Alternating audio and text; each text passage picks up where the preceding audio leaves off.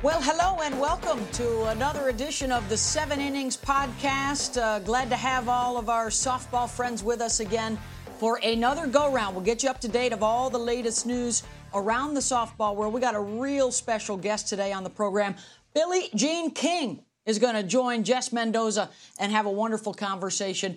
As you know, our cast of characters changes from week to week, so let's get you caught up. I'm Beth Mowins.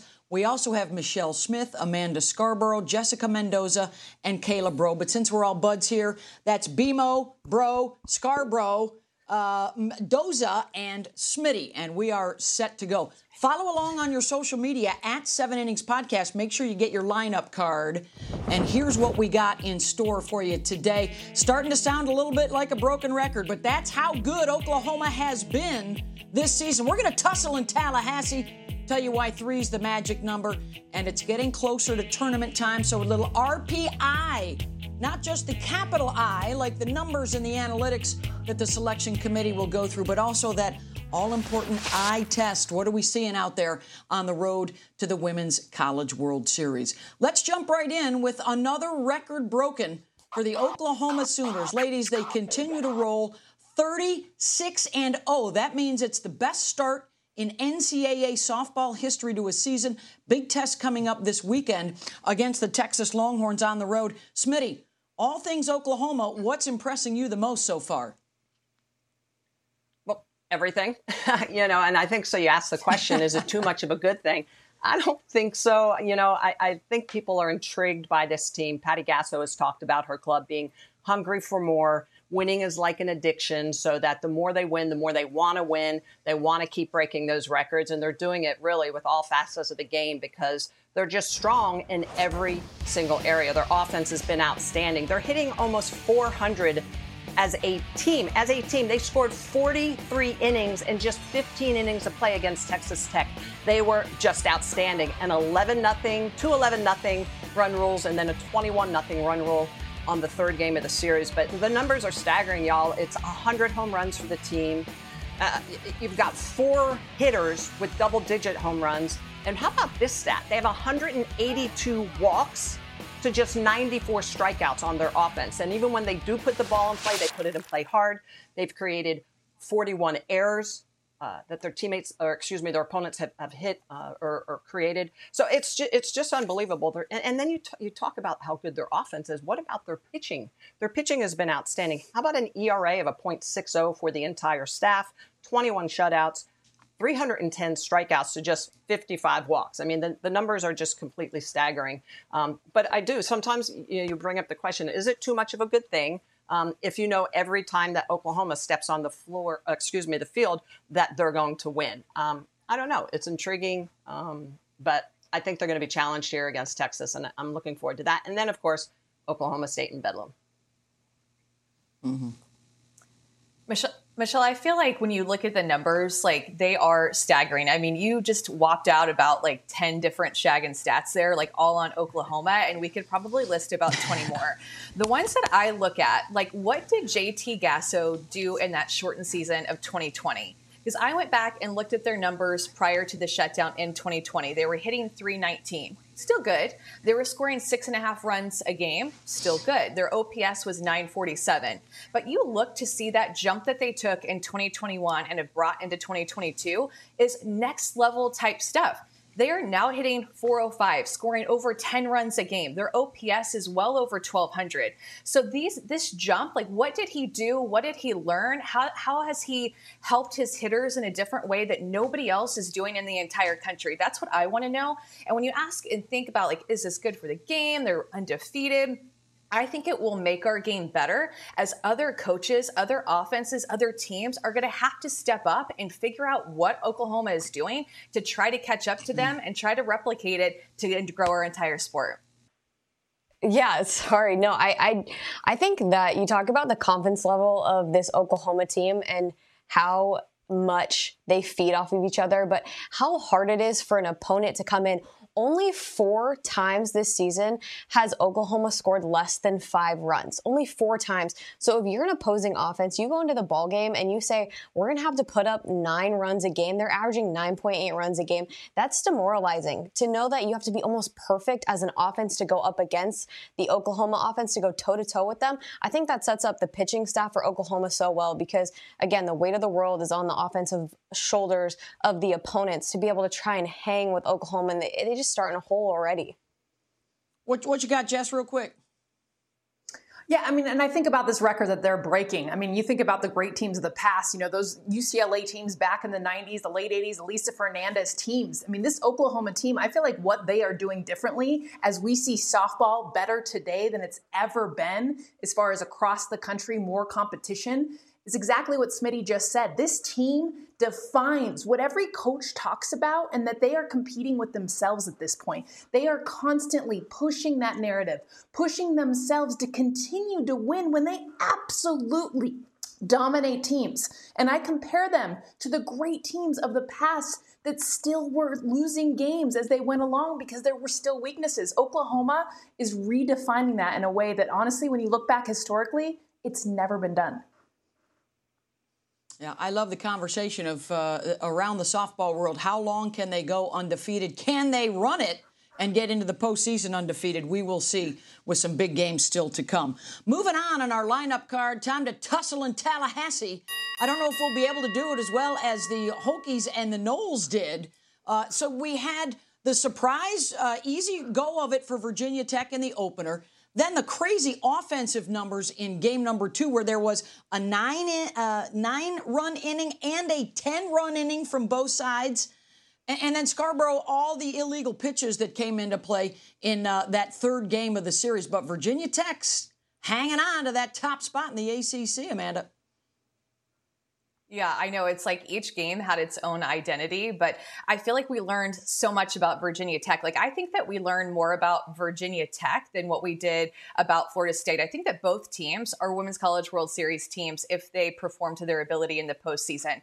But the one thing that stuck out to me the absolute most was the Virginia Tech offense. I texted, I texted Pete D'Amour after their game on Saturday whenever they put 23 on the board and I said, What kind of offense are you guys running? The spread offense, the option, West Coast offense? Like they are putting up insane numbers against a very good Florida State team. They have good pitching, Florida State does, with Kat Sandercock and also Danielle Watson. But to me, the Virginia Tech offense like stood out the most because they've not played quite like what we saw last weekend the entire year. They hit seven home runs. They scored 35 runs in three games. 28 of them, by the way, were earned runs against a very good pitching staff. So they only struck out seven times. So I felt like this offense for, for Virginia Tech was just on a completely different level. And that to me, honestly, is what I personally learned the most from this series because we knew that Keely Rochard could take a lot of innings. And I know that we saw that too. And somebody else, hmm. I'm sure, will hit on that.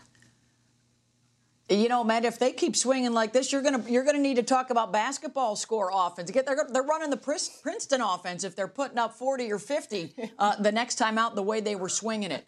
Then we go to that third game, guys, and they had the lead. They were going for the sweep, and then things really took a turn with the illegal pitches uh, called on Emma Lemley and and, I think, Michelle, we're really just looking for some consistency when it comes to this. And I thought Danielle Lawrie, our uh, Dilo with the Velo buddy, did a good job of explaining it in game. You know, it could be called a whole lot, or maybe it's time to just get rid of it and do what they do internationally and let everybody be on the same playing field. Yeah, BMO, that really is the question is what do we do with that rule? And are we then rewarding pitchers that maybe haven't learned to pitch correctly and have both feet up in the air? And so obviously you cannot crow hop you cannot replant.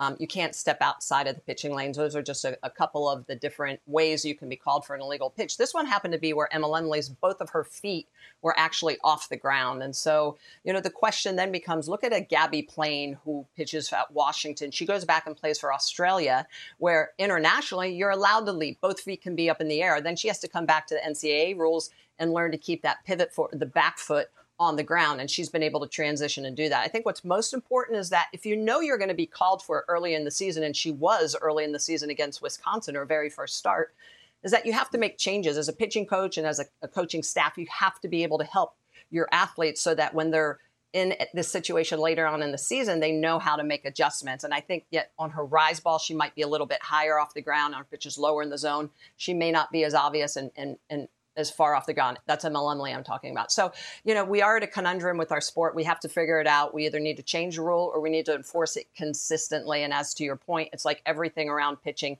it has to be consistent. And it's the strike zone, it's the pitching rules. I think we really need to go back to the desk and figure out, hey, what, what's best for the sport? What's best for our athletes? And, eh, you know, it's going to be really important to figure that out quick. Amanda, what do you think? Yeah, I think that it's just so hard to call a rule like that consistently because an umpire is going to see something different. The lighting could be different on the field to where it, there might be a shadow under the pitcher. So he can't 100% identify if a drag foot is off the ground and or if it's replanting. So uh, it puts the umpires, I think, in a very, very tough position to be able to make this call because I think that, I mean, I'm not an umpire, but I, I feel like if I was, I would want to know 100% that I'm seeing air between a pitcher's drag foot and the ground before I called an illegal pitch. So I think asking them to call it consistently is so hard to define what that actually looks like because pitchers will come off the ground not exactly the same. Some will be a few inches, some will be a centimeter. All of those are considered illegal. But as an umpire, how do you call that consistently? And I just wanted to echo one point to you, Michelle, that you said is that why are coaches at the youth level, if we know that it is an illegal pitch, letting pitchers get away with it to when they do get to college, they're still mm-hmm. illegal. They have to find a way to work on it to become legal and go with the rules and be able to know how to fix it in game. All right, well said about the uh, Tallahassee tussle and, uh, you know, continuing to figure out ways to improve the game and, and make it even better than it already is today. We are just underway, our seven innings podcast. Still to come, you know, we got to have Billie Jean King batting cleanup in our lineup today. She's coming up. Wonderful conversation with Jessica Mendoza. And also, stick with us. We're going to get high on the hogs. Big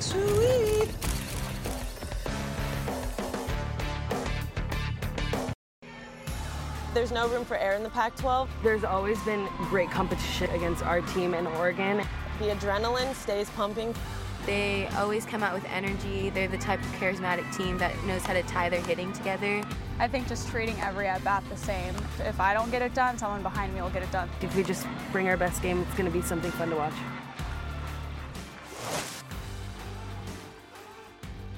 Oh, the adrenaline will definitely be pumping for our Thursday night throwdown series. It debuts this week, 8 Eastern on ESPN2 with Oregon and Arizona, followed by Clemson, Florida State, Oklahoma State, Florida State, and then we will have all three games for you in the Bedlam series on the ESPN networks. And that first one will be a Thursday night throwdown, May 5th, with the Pokes and the Sooners. And uh, coming up this uh, uh, this week. Uh, great, uh, great time out in Pac-12 country, where as Professor Smith has uh, shown us in science class that uh, the balls tend to fly. A lot of home runs out there, so we're excited about that one. Of course, on deck right now we got Billie Jean King. Stick around for that, but first it's time to explain why three is the magic number. Hopefully, you're not just a fan of the podcast, but also of Schoolhouse Rock and De La Soul. And you know that somewhere in that ancient mystic trinity, three is the magic number. And we're talking about three games Stanford and UCLA, three runs for the Bruins, three runs for the Cardinal Jets, total the whole time. And for the first time since 213, Stanford gets a win over UCLA in the series. What is going on out west? Beth, oh my gosh, talk about some old school softball. I mean, this was all pitching and defense. And we've talked a lot on the podcast about Alana Vawter. She's that underrated. You don't hear her name a lot because Stanford doesn't come into the top 25. In fact, they just got in this, this week. But the reason why they got the wins is Vawter has been lights out. She's got that drop ball, but she's had to rely a lot on her defense. She brought in the changeup for the first time this weekend more consistently. And when you think about the swing and miss that she will get, but also the de- defense that she has behind her, Sydney Huff, their second baseman, one of the most underrated second basemen, made some lights out plays. And when you look at just how they were able to do it, Saturday they had Reagan Kraus and actually Tatum Boyd combined for the win. Sunday it was all Alana Vawter. And her being able to do what she does, but honestly, keep those big UCLA bats and then getting the big hit. I mean, Taylor Gindlesperger, if you look at just her offensive production, but getting the big double, that's all that Stanford needed. But it comes with the assistance. I just love it. This is like throwing it back to like 1998 when you looked at these scores and the reliance of pitching and defense. Wow. Well, and, and guys, guys, that also bumped UCLA out of the top spot and the ascension now of the Arizona State Sun Devils into first place. They are in the driver's seat, still have a series to go with the Bruins coming up. But who wants to tackle the Sun Devils and what they've been able to do? Big bats out there, bro. Uh, yeah, it was really impressive. I got to go to the Arizona State Oregon Ducks game, and I got to be a fan. I sat in the stands and I watched Arizona State hit, and man, they can swing it. First of all, I think they're really, really balanced from both the right side of the batter's box and the left side of the batter's box. They have both sides that can get you with the power numbers. They're batting a team batting average 377. They can swing it. And I really love the power numbers they've added. Jasmine Rollin, the transfer from Missouri, hit a rocket shot right there out of the park. It left the park so quick. It was a straight line drive, barely got high enough to get out of the park. She's got 12 home runs on the year. Jasmine Hill was the Pac 12 player of the week. She had a fantastic weekend. She's got 32 RBIs on the season, but just one through nine, this Arizona State team is so dangerous. And I also really like the performance from the freshman in the circle, Mac Morgan. I thought she did a really nice job going after the Oregon Ducks, really trying to jam up the righties, being fearless, throwing in the inside corner of the plate. And Amanda, you got to call that series. I know you were there. What did you think? Yeah, I thought that it was really cold, really rainy, and I wouldn't have wanted to have been be a softball player playing in that game, to be quite honest. And some people were still wearing cotton sitting in the rain, which I just don't get how you can live in Oregon and wear cotton. But I digress. The ball yeah. came off. Of Amanda, of don't hit on my hometown. I'm not. I'm not. I know that's your hometown, and you came to the game. I saw you with little Dylan, but the ball came off of their bat different. You guys, they hit the ball so hard. But Kayla, I wanted to follow you up about talking about their pitching staff. Their ERA is down from last season. So, yes, 100% the strength of Arizona State is their offense. They scored 26 runs in three games. But Mac Morgan, Marissa Schultz, and Lindsay Lopez, they complement each other so well. Trisha Ford prides herself on putting together a pitching staff that don't all give the same look. And you can tell the lefty of Lopez, Schultz came in relief in all three games and threw lights out, and then Mac Morgan gave them quality starts. So absolutely Arizona State can swing the bat, but I think that they're onto something in the pitching front too, and that they'll go as far as what their pitchers take them. I think. Yeah, well, well, uh, well said, Amanda. And so here is the uh, here's the leader in the clubhouse right now for the name of this episode. I know we can do a little bit better than contentious cotton in Oregon. Uh, it sounds a little bit like uh, we're going to have a head-to-head tussle here. We got, you know, Oregon is well represented on the podcast, so uh, we'll see uh, what else we can come up with. Perhaps, Jess, you and Billie Jean King, the legend who will now hit cleanup in our lineup card, uh, have a few other great things to say for us. Well, as we all know, this is the 50th year anniversary for Title IX, the biggest piece of legislation, the reason that we are all here today. And if you look at the godmother, godmother of that legislation, it is Billie Jean King. I mean, she's not only a tennis player, but she's been involved for every female athlete. There is nobody better than Billie Jean King. Billie Jean, obviously a big year for Title IX, celebrating the anniversary this year. If you go back, you know, June 23rd, 1972, and obviously not just the day, but the moments that led up to that huge legislation that we live by today. What what happened leading up to that? I have four heroes and sheroes, really. Um, it's it's really Congresswoman Edith Green out of Oregon um, who was called Mrs. Education. Uh, and then there was Dr. Bernice, Bernice Sandler, who helped her all the time and found a loophole. Uh, you had Patsy Mink from Hawaii. Uh, she's Congresswoman from Hawaii, and she really drafted a lot of it. And it's really, she is the mother of Title IX. They call her that. And then one of my heroes is Senator Birch Bayh from Indiana. And what people don't realize for us, it really is an educational amendment. It's not a sports amendment because women's sports is so visible. Everyone thinks it's about sports. And in it, it's only 37 words, but in it, it has the word activity. And Senator Birch Bayh told me they debated whether to leave activity in or take it out. If they hadn't left it in, we would not have uh, sports scholarships. They left it in. They thought as a catch-all, just put it in, just, just get it in there. And so these four people are really, I think, responsible for Title IX uh, in in Congress. And thank God they left the word activity because really what it was about was about education in classrooms.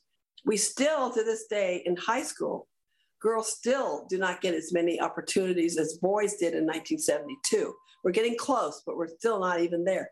So we're still got a ways to go. It's just amazing what it's done. And even in the 1996 Olympics, uh, which, which was called, the, I think, the Women's Olympics or the Women's Summer Olympics or whatever, the reason all of our teams won is because of Title IX by 96 when we had our olympics here in atlanta georgia that our women just absolutely knocked it out of the park. So it, it, was a great olympics. I was the captain of the women's tennis team you know every generation gets better well if you want to see how things get better the sports is a perfect place look how skilled they are compared to the old days but they've had better coaching they've had better competition you know people are paying attention they're investing in them more all those things add up to excellence. But I always like to, I think we always cheer for a team plus players that we love. But I am so, I grew up in team sports. Uh, tennis was my last sport. I love team sports. I love basketball, softball, I mean, volleyball. I love all of them. And the thing I love about them, it's the team. It's about the team and, and also um, representing a community or a school or something that's bigger than yourself. And I think that's important in life to teach young people about leadership and about inclusion. Actually, I wanted to bring up Joan Joyce, who's just passed away at 81, who was a great person. And I knew her really well in the 70s and 80s.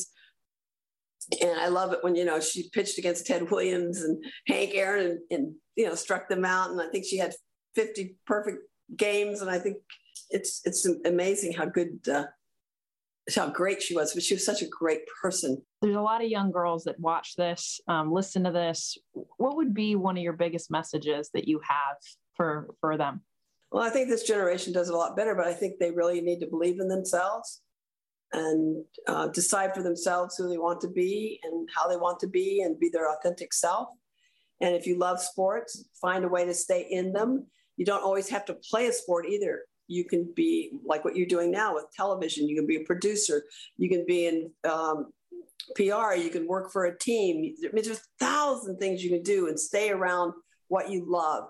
So I'd like you to think about that beyond just playing as you grow up, uh, but and just um, just go for it. Let it rip. You know, just go for it. Just believe in yourself, and be a leader. Um, be think about others. Think about including them. Think about um, don't let others bully kids. Just you you stand up. You know, stand up and speak up.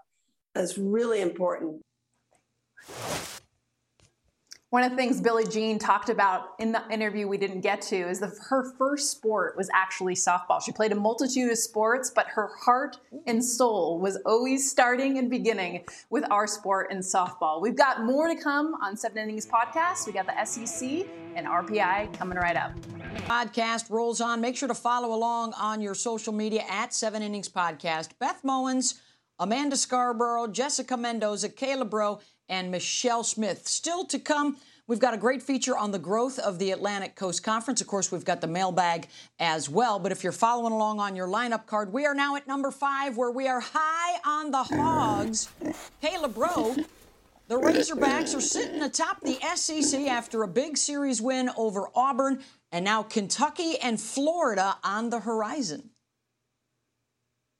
Yeah, really impressive performances all weekend long from the offense from Arkansas. I'm going to tell you guys right now, the middle of the Arkansas offense is unbelievable. I mean, you're talking about Danielle Gibson, Linnie Malkin, Hannah Gammill, and Taylor Ellsworth. And the four of them combined for nine plus home runs apiece, and they all sit above a 350 batting average. So it's just really impressive. And what they did to Arkansas this week, or excuse me, what they did to Auburn this weekend was really impressive. They hit nine home runs, they swept Auburn, no problem. And, you know, there's so much to be said about this Arkansas offense and how good they are and how they're just climbing in the SEC and getting better and better every single weekend. But you know, I look at Chenise Delce right here. She pitched seven innings in relief and she gave up no runs. So if they have the pitching to go along with their incredible hitting, I think they're going to be really, really dangerous in the SEC, and it's why they're sitting atop the conference right now. The Hogs are a team to be reckoned with right now.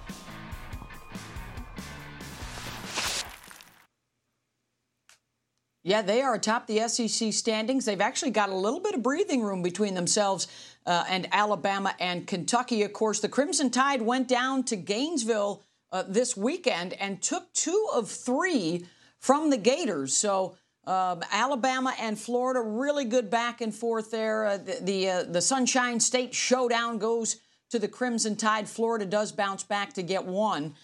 A lot of things came up in this series, Smitty, including pitch counts and length of games and all kinds of pitching changes. It's sort of become the norm now around the country when we have starters and middle relievers and on occasion even closers.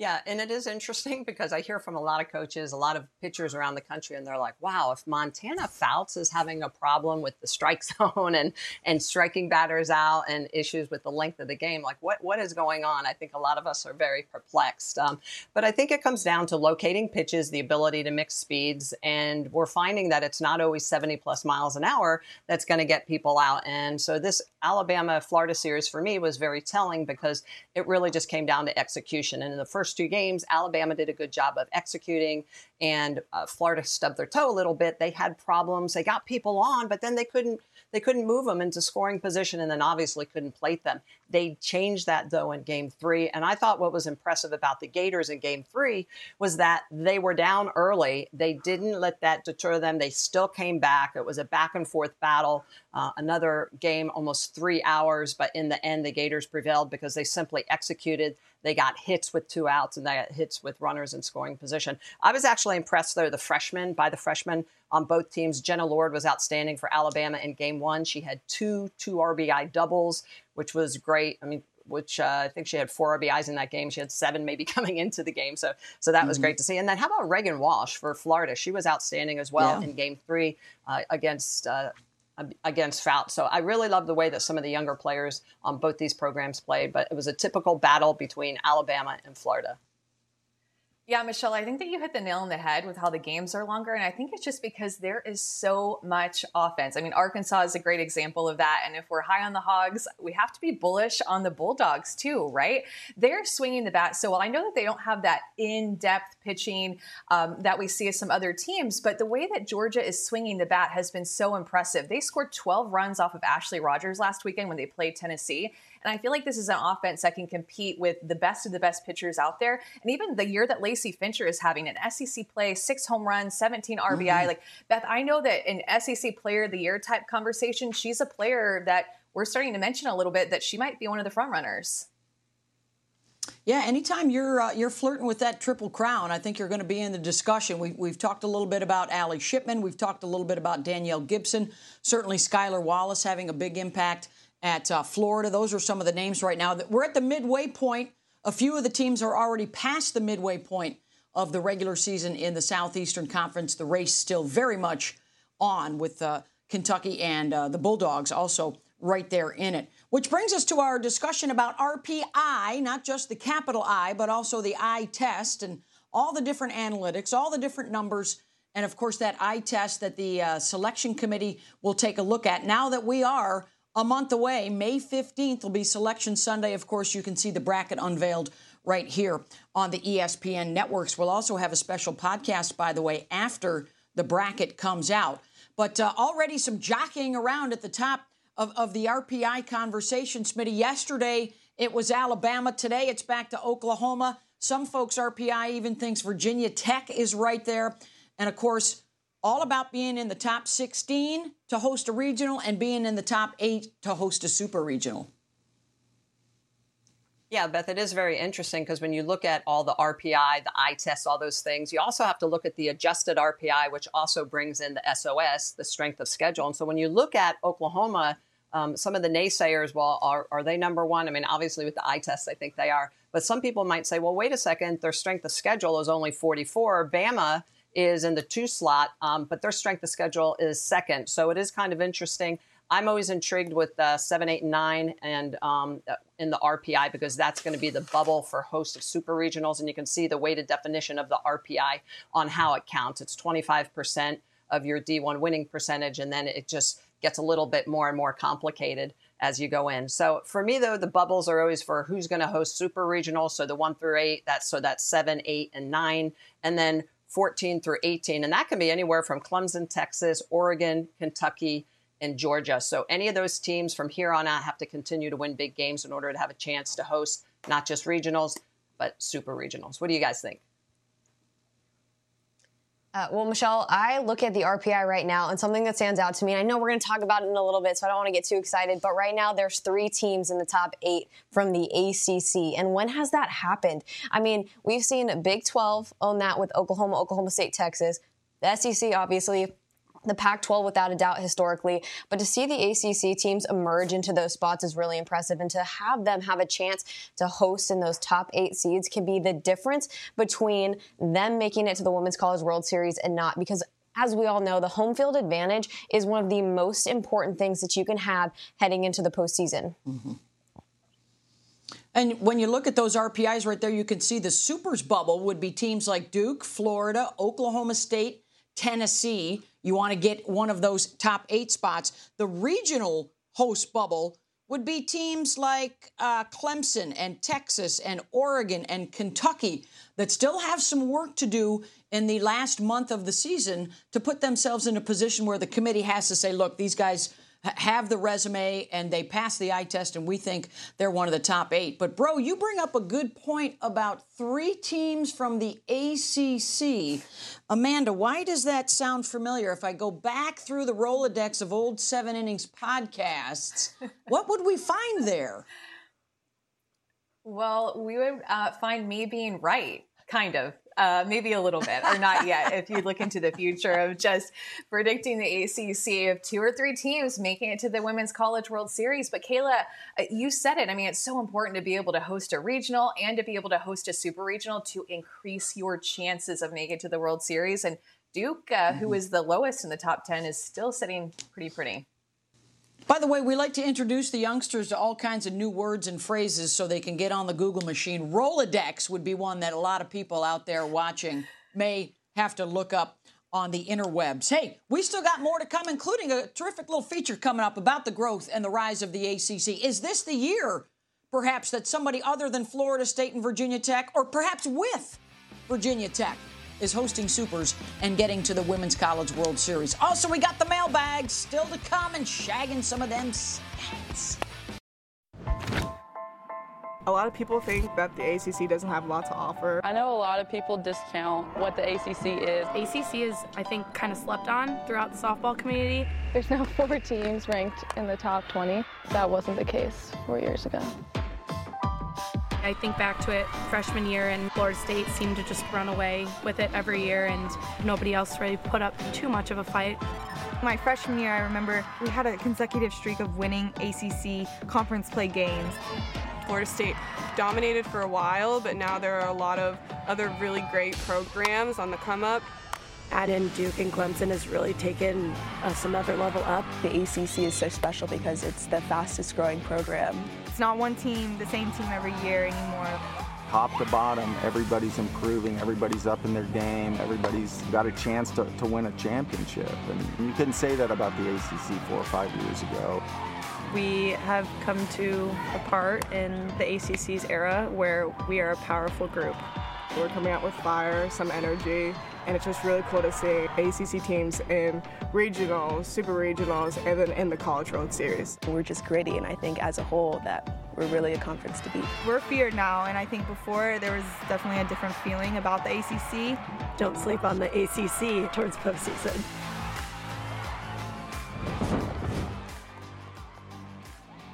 Yeah, so much I feel like going on um, in favor of the ACC's growth, including a new network with the ACC network, as well as a lot of new coachy, new coaches that are coaching these new teams. But um, really, the bottom line, I just feel like this conference is growing from top to bottom. Amazing facilities, and they're getting really good pitching recruits. So when you look at the top four teams in the ACC, which is FSU, Virginia Tech, Duke, and Clemson, they not just have one pitcher, they have two pitchers that they both can rely on. Like FSU has Kat Sandercock and Danielle Watson.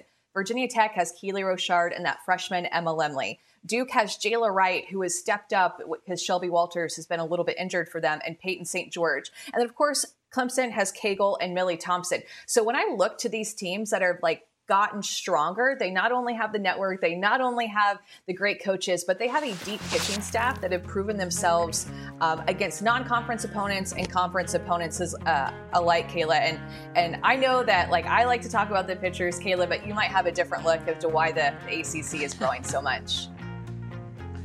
Yeah, I, I think I really want to harp on the fact that the ACC made the decision to invest in women's softball by adding Duke and Clemson. Like they went and they said this is really important. This is going to grow the conference and our game, and, and they've showed out on that. And you know, speaking of pitchers and hitters, I like the fact that somebody like a Valerie Cagle who's the reigning ACC player of the year, can do both. And I think that's what really elevates a conference too, is when you get superior athletes. And, and you saw, it's just so cool. You know, softball started on the Pac 12 on the West Coast and it's just slowly moving east. So the, uh, the SEC has kind of mirrored what the ACC is doing now, where they've decided to, to make a change, to make the effort to make this conference better. And when you have uh, Duke and Clemson, who are brand new to the sport that have only been around for a few years, and the impact that they're making early because of the recruits that they're going to go get. I think that just shows you why they're so successful early on. It starts with the athletes and those players that step on the field and make things happen. Yeah, talent, coaching, facilities. That, that's that's the name of the game. That's uh, what led to the rise of the SEC. That is what is leading to the rise of the ACC as well. Great to see the investment from the top of these universities to uh, continue the growth of softball and the popularity on television. We've still got more to come on our Seven Innings podcast. Stick around, shag some stats with us. We'll answer some of your questions in our mailbag as well. Oh, it's getting close to achieving legendary status. The Shaggin' Stats segment on the Seven Innings podcast. Glad you're back with us for the finale of this week's show called She Rose in honor of our guest Billie Jean King today. Great to hear her talking about Title IX and the significance of all the women and some of the men that blazed the trail for all of us to enjoy playing athletics for the rest of our lives. Shaggin' Stats, if you're like us, you love to go foraging through those stat sheets and analytics to find uh, that nugget that uh, may be of use to somebody out there in the world of softball. We're going to start out with Kayla Braud. Shag a stat for us, Kayla. Yes, I love hitting leadoff. Um, all right, my shag and stat. I'm going up to Northwestern. They played Ohio State this weekend. Jordyn Rudd reached base safely in 12 of her 13 plate appearances, including three home runs, six RBIs. Had, had yourself a weekend, Jordyn Rudd. Okay, Kayla, I am going to bring it back to the circle with Peyton Gottschall from Bowling Green. She had a 14 inning complete game win with, we're going to have it, 14 strikeouts. Uh, wait, I said it wrong. I said 14 innings. It's 23 strikeouts. Dang it. I messed up my own stat. We'll, we'll put that down as a sacrifice. You moved over our leadoff hitter, and now it's up to the big bats behind you to bring them in. So, uh, Jess, can you score Let's go. from second? Let's go. That's exactly what Arizona State would do, and that is my big stat is the offensive power that we've seen out west from them. Their 17 game winning streak, they've outscored their opponents 77 to 25, 43 home runs in those 17 games. In fact, they're ahead of Arkansas, those big bats in batting average and home runs per game, only behind Oklahoma on on base percentage. Oh, Jess, I knew you were going to talk about the big bat, so I decided to go to the circle. Doesn't music just make you happy? It just makes me want to dance in my chair. So, um, I'm going to talk a little bit about the SEC pitching staffs. Okay, I think it's pretty amazing that This year, well, uh, the pitchers might not think this is amazing, but this year, the ERA in total for the SEC pitching staffs is up by a point, which is huge. And the base on balls, again, we're halfway through the season, but base on balls are up about 24% this year, therefore, probably adding to those elevated ERAs. Wow. What do you got, All right. uh, well, Michelle, I'm hope I'm hoping one of those pitchers serves me up a big old fatty so I can knock it out of the park and walk this shagging stat segment off. But since we we're getting closer to the postseason and we're talking about RPI, I think this is an intriguing stat that shows the parity in the game and also shows that you cannot take your foot off the gas pedal this final month of the regular season and think that you're just going to coast into one of those spots to host a regional or a super because right now of the top 16 teams on the RPI list, seven of them against the top 25 have just a 500 record or worse. So there is still a lot of work to be done to try and secure one of those spots to host a regional or a super regional in the final month of the season on the road to the Women's College World Series. You know what? We like to take care of the fans on the program as well. So that means Amanda has got the mailbag ready to go, or is it? Uh, uh, what are we doing with this? Is it the email? Uh, how are we configuring this, Scarborough? Anyways, people got questions. We need to give them answers. Yeah, is there such thing as uh, tweet mail? Because that's really what it is. Because we got a lot of tweets for Monday's mailbag. So, okay, this is Jason R. who sent this in. He has a very difficult last name, but what are the analysts' favorite thing about softball? What new trends do they see and enjoy? And are there any that they might not like? Who wants to take this one? Um, I'll, I'll take it. Uh, where, do- how much time do we have in this segment? Like, how, what don't we love about softball? I mean, honestly, um, personally, I'm super biased, but one of my favorite things that I love about softball is that simple, productive inning from an offense. So leadoff gets on, steals second, the second batter gets on, and then you hit that three-run home run, and it's just like money to kick off a game. That is just pure, beautiful. Uh, what I love about the game, and I mean, I also like the rhythm of it. You know, the you know picking a clean ball, the sound of the the rock popping the glove, and, and just those things, those little tiny things that make our sport so rhythmic and fun and special. I absolutely love. Beth, what, what do you what do you got? Well, you know what? We get the benefit of being there live and in person and sitting in the press box. You know, you'd be surprised for someone that talks for a living. One of my favorite things to do is a term we call laying out. And we have such great crowds now around the country at these softball stadiums. My favorite part is you just kind of put your head out the window of the press box, you don't say anything, and you just let the crowd, the, the sounds of the crowd, the cheering, the screaming for their team is awesome when our directors and our producers in the truck just cut around and show the amazing atmosphere, Scarborough. Oh, I hear him now. I hear him now laying out. hear it. I just laid out for a second. I didn't forget to talk. Um, I love the speed of the game. Love it. I love that the, a defender has to be perfect. I love the steals that Kayla talked about. Like I just love that you you really have to play pretty clean on defense to be able to get an off uh, an offensive opponent out. So I love the speed of the game. Not, and I'm not just talking about like a two hour time window, which we love that too. But I mean the actual pace of the game is is really something I always look forward to. Anybody else? All right. Go to the next question. Here we go. Um, this is from Ashley McDowell. Which teams are better than their records show? Ooh.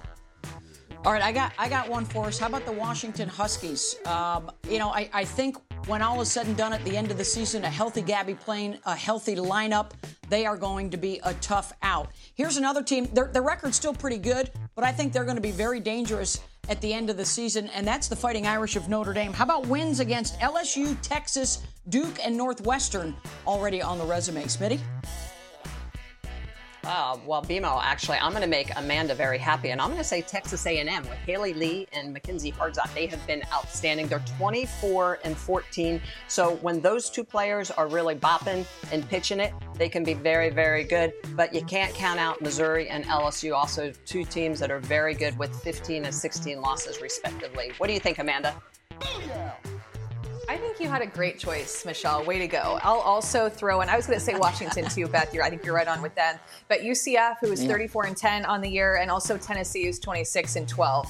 Um, so just want to throw those two teams in there too. So um, final question Okay. here from Rebecca Eckwall. With the advancement of players and bats, along with all the home runs being hit in today's game, do you see a need for field dimensions to become larger? And Jess, I know that this is a question I've seen on Twitter a lot because of all the offense and home runs, including a massive Lacey Fincher home run that she hit last weekend. uh, but what, what's your stance on this? What do you think? Heck yes. Oh my goodness. And we saw it in Oklahoma City, right? I mean, the dimensions changed. They brought up the walls, the fences to be higher as well. I mean, you, you nailed it. And to me, it isn't to minimize the home run. I mean, let's be real. Like, when you get a hold of one, like you're hit, hit, hitting at 275. I don't care. It's also to increase the power of the outfield, right? To be able to chase down balls, more doubles, more triples. It absolutely grows the game. Okay, I disagree, Jess. I'm sorry. I think keep the game the same it is. I think it's exciting. The power numbers make it better than college baseball because it's more exciting. You're going to see more long balls leave the yard. And, you know, for somebody that, you know, really struggled to get the ball right over the fence, I'd like to keep the home run fence where it's at. So the question I think lies, guys, is I've also seen this on Twitter. If you make the field bigger, do you need to make the base pass a little bit longer too? I'm not saying that's my idea, but somebody Oh. threw it out there just as something to think about. Yeah. Well, and it gives us one more opportunity to say that if the fences were actually a little closer, Smitty might have had more than nine home runs in one season, which was her single season high for home runs. But if there's more outfield grass, Braud and Mendoza, there's more room for you guys to make those amazing diving catches out there. So I, I think probably the schools would might be a money issue for a lot of folks. Hey, we've had a great time on the show. Thanks so much to Billie Jean King. Thanks so much to all of you for tuning in. And don't forget, the Thursday night throwdown schedule starts this week. Oregon at Arizona from out in the desert. And then we'll have trips to Florida State, Florida State, and Bedlam on May 5th for you. Our Thursday night throwdown series. Mendoza, you're going to be with us in the desert. What do you think? Oregon, Arizona, what to look for, real quick. Offense. It's in Tucson. Come on, that's what we've been talking about. If you're getting out west the Pac-12, of Exactly. course we're kicking it out out in Arizona. Oh, looking, I- looking I forward think to for seeing Oregon, our buddies. uh, they also Caitlin are very Lowe good Missy Lombardi speedy. out there for that one. I'm Beth Mowins, Michelle Smith, Kayla Braud, Amanda Scarborough, and Jessica Mendoza. We will see you out there on the road to the Women's College World Series.